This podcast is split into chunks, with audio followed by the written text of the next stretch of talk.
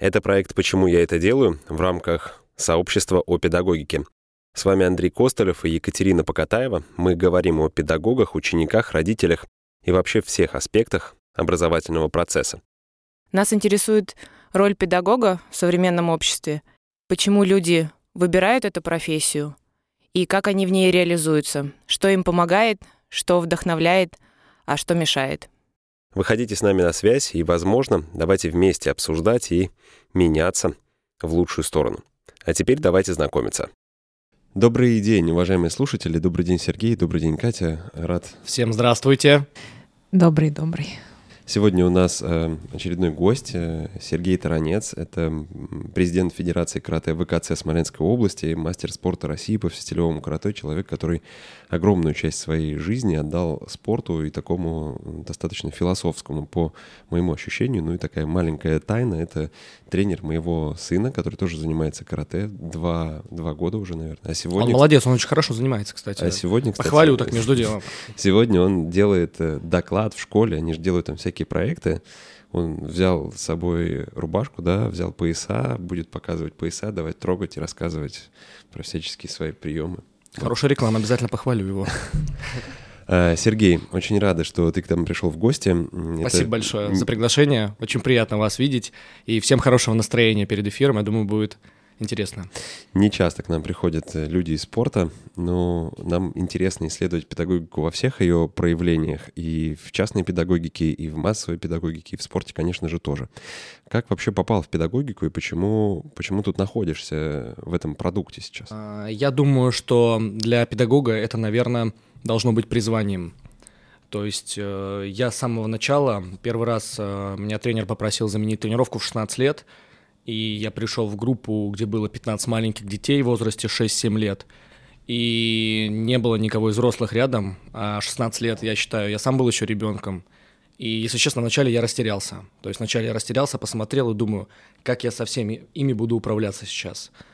То есть я посмотрел и как-то собрался с мыслями, и после тренировки ко мне подошла одна мама и говорит, слушайте, вы, наверное, давно преподаете, так уверенно, а мне 16 лет, и как-то меня это так воодушевило. И, то есть и по ходу я понял, что я чувствую детей. То есть я чувствую, вижу, и вот в ту самую тренировку, когда мне было 16 лет, это вот было почти 12 лет назад, я почувствовал, что это мое сразу. И когда тренер э, звонил мне, говорил, Сергей, форс-мажор, надо срочно заменить, я бросал школу и шел заменять. Для меня было такой отрадой, то есть я не думал там никаких там наградах, регалиях, что мои дети когда-то что-то выиграют. Просто мне доставляло удовольствие сам вот процесс именно общения с детьми. То есть это было так прикольно, мы все в кимоно. То есть для меня это была такая, ну, романтика, можно сказать. Вот. А когда мне было уже 18 лет, он ко мне подошел, они мне сказали, что Сергей, у тебя действительно заметные тренерские задатки, то есть мы бы хотели, чтобы ты у нас как бы работал, набирал группу. Это мне было исполнилось только в 18 лет. Вот. Э, после армии э, я отработал, получается, 5 лет на частный клуб и открыл уже свой клуб. Вот такая история. И вот уже четвертый год, э, имея свой клуб, третий год имея свою федерацию, которая сейчас насчитывает в данный момент около 140 человек – то есть э, мы постоянно организовываем э, большие детские мероприятия. Это и соревнования, и экзамены, и сборы, и семинары. И, конечно, все это очень сильно развивает детей. И, конечно, я чувствую, что за вот эти 10 лет э, я очень укрепился как педагог. Во-первых, я чувствую, что это мое, это раз. И, во-вторых, мне интересно в этом развиваться и постоянно узнавать что-то новое, это два. Поэтому, я думаю, это такой секрет успеха — любить свое дело и вот жаждать чего-то нового. У нас не так много слушателей на данный момент, но можно, естественно, смело сказать, как называется клуб и где вас найти. А, мой спортивный клуб называется «Сенсей». А, меня можно смело найти в гимназии Проживальского, я там постоянно обитаю. А, вот, и я очень жду новых детей, жаждущих развития в виде спорта карате. И не только в виде спорта карате, в принципе, развитие, потому что карате такой вид спорта философский, как вы уже правильно успели заметить. Не жалко было в 18 лет в педагогику идти и заниматься ей? Спортивные результаты, спортивные амбиции? М -м, хороший вопрос. Я считаю, одно другому не мешает. То есть, э, если бы я все время был бы в школе, допустим, или на тренировках детей, да. А так, э, наоборот, э, объясняя определенные вещи детям, это я по себе заметил, ты их сам начинаешь лучше воспринимать. То есть ты начинаешь э, задумываться, как это объяснить правильно, более более понятно для ребенка, да, на каких-то интересных примерах. И потому что, когда объясняют интересно, а, хочется слушать, хочется вникать. То есть э, я всегда привожу пример, бывают два преподавателя в университете. Один себе бубнит под нос, там, его неинтересно слушать, и все забивают на его пары, не ходят а второй преподаватель, он там рисует картинки интересные на доске, он э, рассказывает какие-то красочные примеры из жизни, то есть его всегда приятно слушать, и я всегда стараюсь быть таким вот креативным преподавателем, чтобы меня было интересно слушать. И я представляю, вот был бы я ребенком, мне бы было бы интересно меня послушать. И вот это вот все объясняет, и начинаешь, ну, как-то по-другому понимать. То есть э, понимаешь э, суть какие-то, начинаешь разбираться в каких-то мелких нюансах, деталях, и мне, наоборот, во многом это помогло. То есть я прихожу, задумываюсь, блин, как-то я так объяснил, интересно. Начинаю задумываться, а это вот действительно так. То есть ты смотришь, на тебя смотрит там 15 маленьких глазок, и ты понимаешь, что надо тебе очень, очень хорошо и точечно все объяснить, чтобы они все поняли, потому что действительно цель не просто объяснить информацию, а цель, чтобы они поняли, и им было это интересно. То есть это большая разница. Не просто дать в массу и все, как они уже воспримут, это их дело. Нет а задача, чтобы каждый понял и по, ему это было интересно, эта задача, на мой взгляд, уже потруднее, конечно.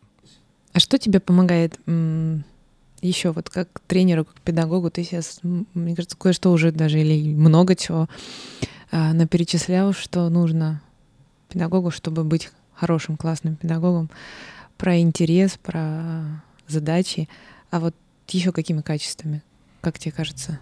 Педагог должен быть крайне внимательный к детям, я считаю, это даже не качеством, а, наверное, даром очень важно. Это именно чувствовать ребенка. То есть ты смотришь, я очень часто определяю по взгляду, доволен он, недоволен, есть настроение. Приведу пример. А, приходит ко мне сын Андрея на тренировку. Так, так, так. И я ему говорю, Артемий, что у тебя случилось сегодня? Что с тобой? Это было в субботу, в воскресенье. А он говорит, Сергей Анатольевич, представляете, мне папа сказал то же самое что со мной что-то сегодня не то. У меня все хорошо, но я не знаю, почему у меня такой взгляд. А я вижу, он то ли уставший, я вижу, то ли у него что-то случилось. Он только зашел в зал. То есть я на него просто посмотрел, и я уже чувствую, что с ним что-то не так. И для меня показатель, что если папа сказал то же самое, то значит я все правильно определил. Вот поэтому такой вот интересный пример. Вот, наверное, я бы уже не вспомнил, если бы меня не спросили. Но вот такой детальный пример, что и э, не то, что даже пример, а я считаю, очень важно педагогу быть крайне внимательному к ребенку и просто чувствовать его как бы настроение и не то, что даже под это подстраиваться, а ну, как-то с этим налаживать, работать, где плохое там поднять, где очень хорошее, может немножко опустить его, чтобы настроить его на рабочий лад, и каждый это должен индивидуально чувствовать, это видеть и вот как-то с этим работать. А есть вот это пороговое значение количества людей, которых мы можем держать в таком фокусе? Ну, я понимаю, что там при 15, да, это реально. Ну и сам преподавая, а, общаясь с учениками разного возраста, я понимаю, что 15 — это идеальная группа. Ну вообще в группе там от 12 до 18 будет ходить там 14, 16, 15 — это идеальное количество. Оно такое или может быть другое? Я думаю, что при хорошей работе лучше не поднимать это количество. То есть, если ты настроен на результат, а не на какие-то свои там финансовые определенные интересы, да, то лучше это количество не поднимать, и я стараюсь лично не поднимать это количество, потому что делать свою работу для галочки, ну, ну это не для меня. То есть я, я делаю так, чтобы... Э, вот я чувствую, что, допустим, 15, да, хороший вопрос на самом деле, интересный.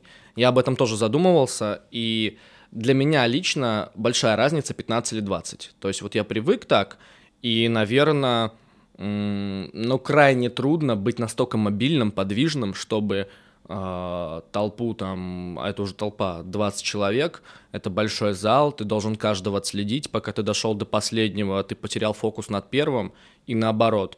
И я думаю, что ни один человек, кем бы он ни был талантливым, заинтересован в своей работе, я бы не рекомендовал поднимать количество больше 15 человек. Если ты действительно хочешь обучить этому делу, да, И э, я провожу также индивидуальные тренировки.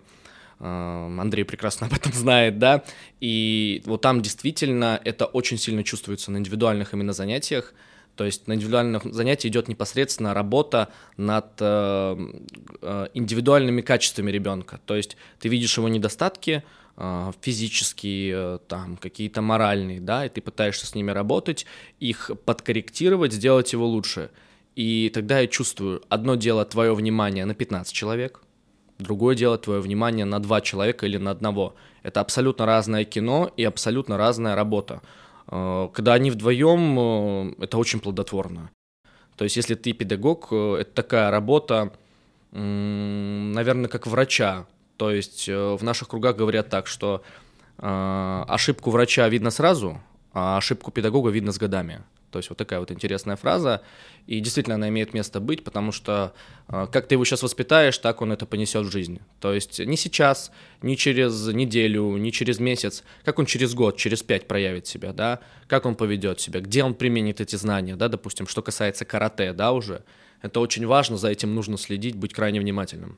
Физиологию не можем, да, вот ты рассказал пример, да, что что-то что не так, а он может и правда что-то не так, а не, не знает и не может это вербализировать. А Опять же, мы говорим о плодотворной работе, и э, сколько времени займет подкорректировать, допустим, каждого ведь нужно подкорректировать, никто не идеален, да, то есть ты учитель, и ты не идеален, ты сам как учитель это понимаешь, что тебе есть где совершенствоваться, ты понимаешь свои ошибки, да, а когда это ребенок, когда это ученик, у него, естественно, много ошибок, и подкорректировать, ну, теоретически, да, 80 человек, но это должно очень много времени уйти, а мы говорим о плодотворной работе, соответственно, это не должно занимать супер много времени, и вот, э, видите, у нас такое коллегиальное с вами мнение сложилось про 15 человек, что это и не слишком долго, и не слишком быстро, то есть это вот средне оптимально.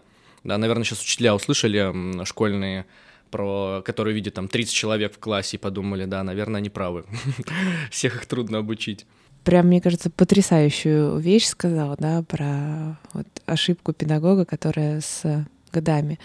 Да, есть тоже хорошая там метафора, ну, у меня, да, там, что педагог какие-то зернышки там сеет, сеет, сеет, и они и штука в том, что не знаем мы, когда они прорастут. Может, вот там через неделю и ребенок где-то выдаст, а может там через год, через два, а может, правда, через десять.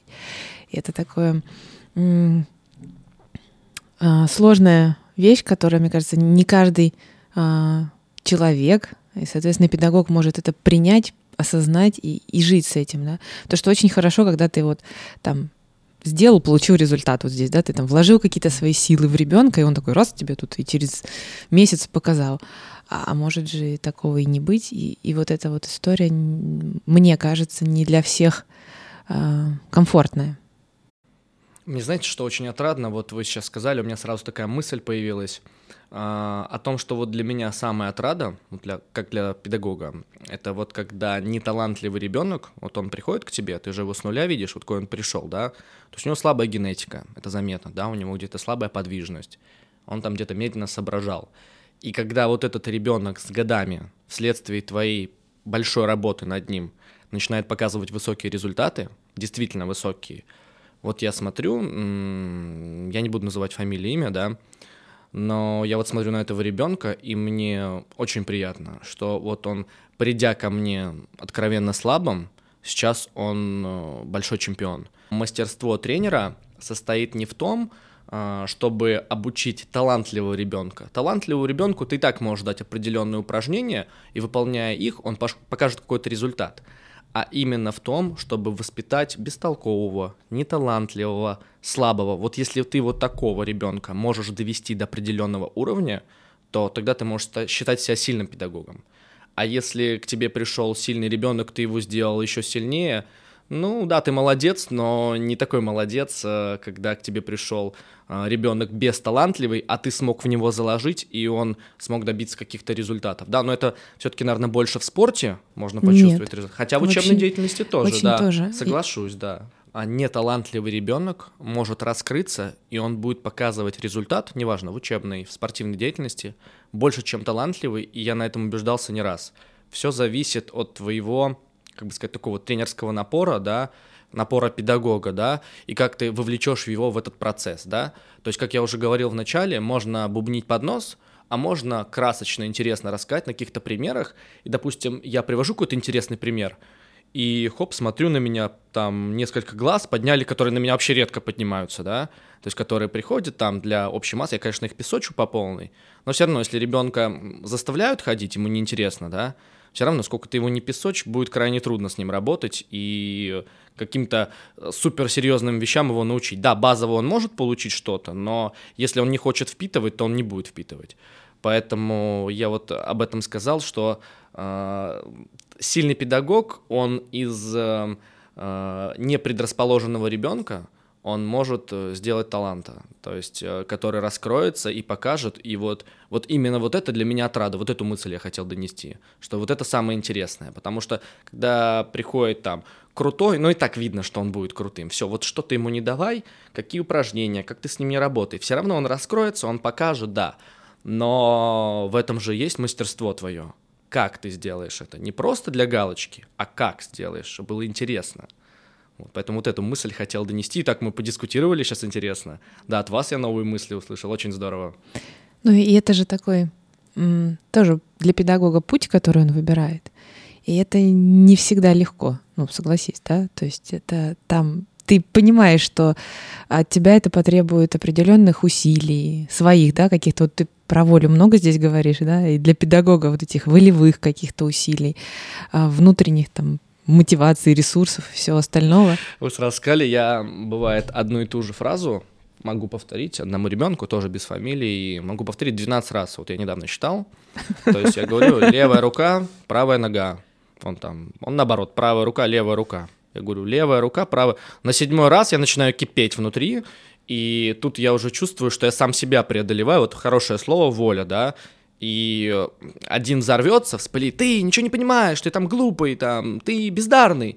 А я такой, э, Серега, спокойно, левая рука, левая нога. И он видит мой взгляд уже, он понимает, что я, ему, я его специально мышечно не поправляю тактильно, да, я ему говорю, чтобы он услышал, понял и запомнил. И вот у меня вот такой недавний рекорд. 12 раз я ребенку повторил, чтобы он это сделал. Но я не сорвался, то есть никаких эмоций не проявил. Да, я, у меня внутри как бы кипело, конечно, хотелось, но в этом, наверное, и сила как бы сдерживать свои эмоции, как бы, если ты спортсмен серьезного уровня, это очень важно. Вот у меня сейчас впереди чемпионат России на следующей неделе. Немного волнуюсь, потому что не сильно, но именно волнуюсь не получить травму, а волнуюсь, наверное, подвести эм, свою школу. Вот у меня вот есть такой вот как бы патриотизм такой, да, вот не то, что там именно патриотизм там, понятно, что делать за а патриотизм за свою федерацию, за свой клуб, вот как мои дети или там родители моих детей узнают, увидят то, что я проиграл. Я не могу, я же пример, правильно, дети смотрят, педагог это пример.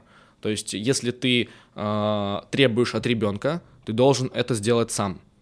То есть, э, а если ты не делаешь сам, получается, ты пустослов ты обучаешь вот так, говоришь там быть честным, а сам воруешь. Как грош тебе цена такому педагогу, да? Ты должен показывать пример. Ты а, ребенок тренируешься, тренируется, ты тренируйся. Там ты говоришь там а, выкладывайся на 100%. Ты сам должен выкладываться на 100%. И вот, кстати, очень, очень интересная мысль, что, а, допустим, когда мы приезжаем с соревнований, я делаю корректировки детям, и при этом я всегда им говорю такую фразу. Я говорю это не только тебе, я говорю это и себе как тренеру, потому что если ты допустил ошибку, соответственно, в этом есть моя ошибка. То есть я же тебя воспитал, ты пришел в спорт э, как бы от меня, соответственно, когда ты выигрываешь, я им всегда это говорю, и вот у меня, наверное, поэтому очень такие близкие, тесные отношения с учениками, что э, когда ты выигрываешь, я с тобой выигрываю, мы вместе радуемся.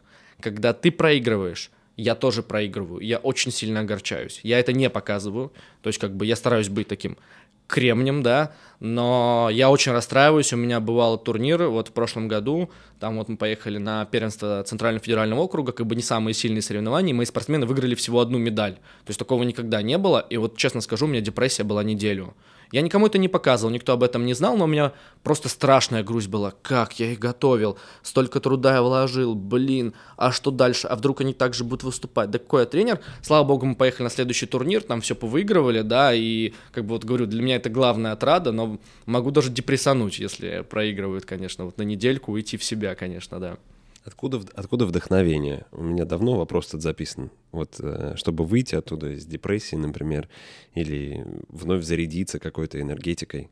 Откуда вдохновение? Наверное, это изнутри откуда-то идет. И э, у меня очень много как бы друзей тренеров, и много а, спортсменов, которые не могут не питать энергии. Когда ты приходишь на тренировку, и там маленький ребенок там тебе улыбается, он тебя рад видеть, они все тебя обнимают это не может тебе не придать сил. То есть, наверное, педагогика это такой процесс обмена энергией.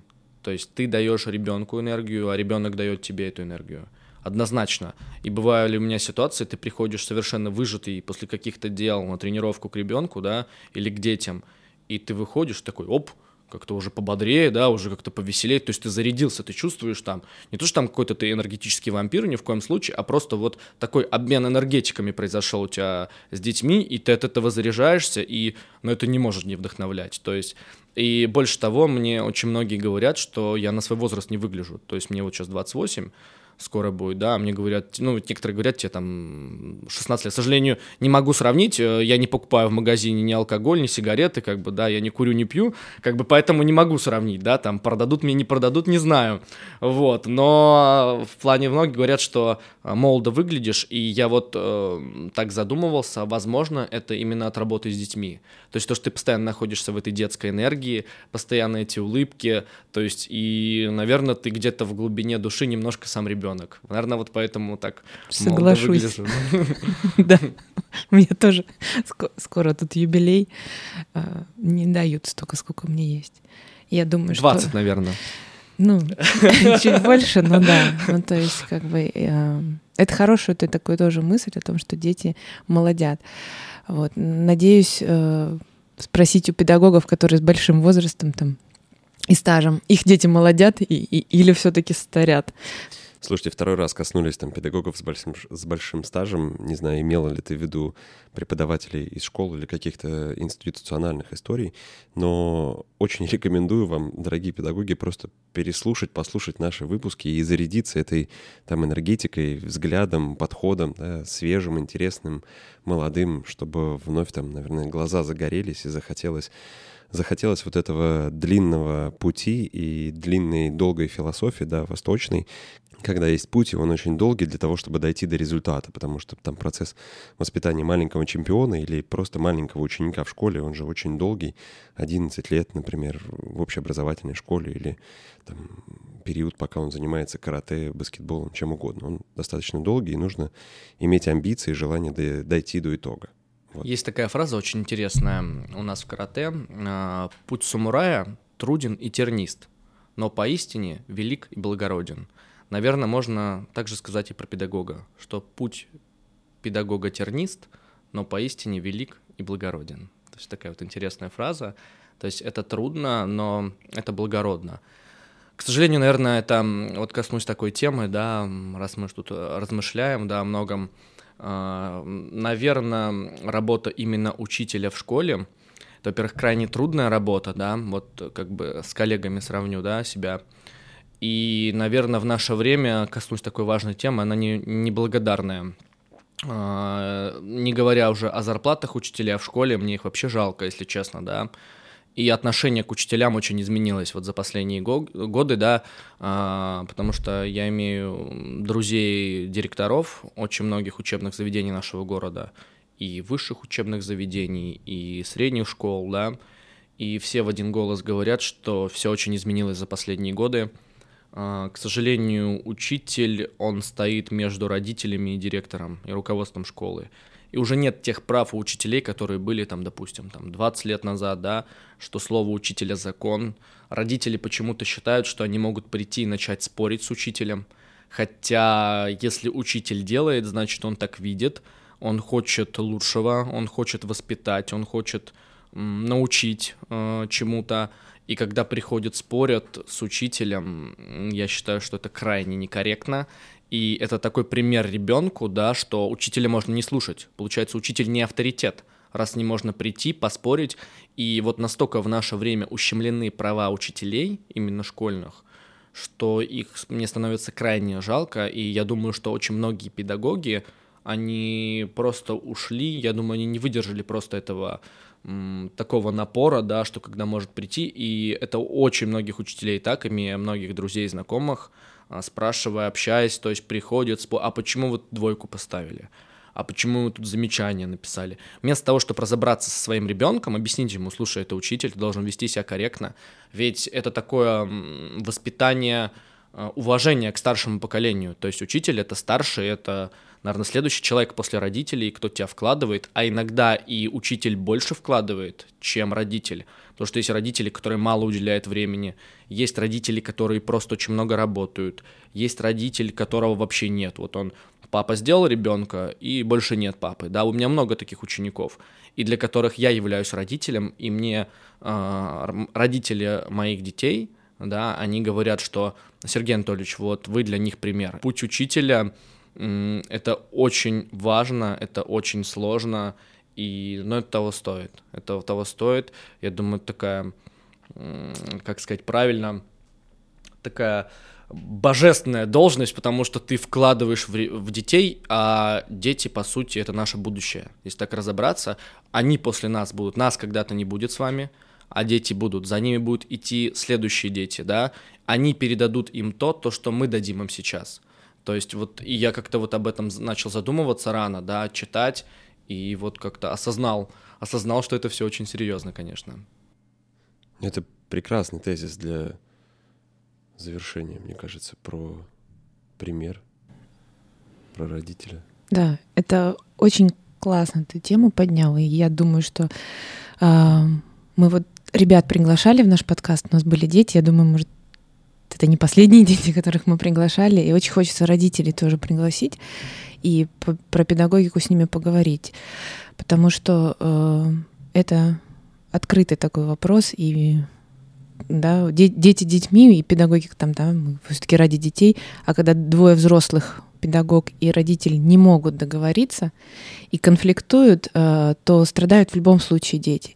Поэтому вот научиться родителям и педагогам как-то взаимодействовать, это очень круто. Да, спасибо, что ты на это обратил внимание и на э, роль педагога. Я когда выступала там тоже на лекциях, читала родителям, я говорю, ну даже если вы считаете, что педагог делает что-то некорректное, неправильное, ну то есть с вашими там какими-то видениями, жизненными ценностями не бьется, Никогда про, при детях про это не говорите. 100%, Вообще 100%. никогда. Да, вы просто придите к этому педагогу и как взрослый со взрослым Лично. поговорите, да.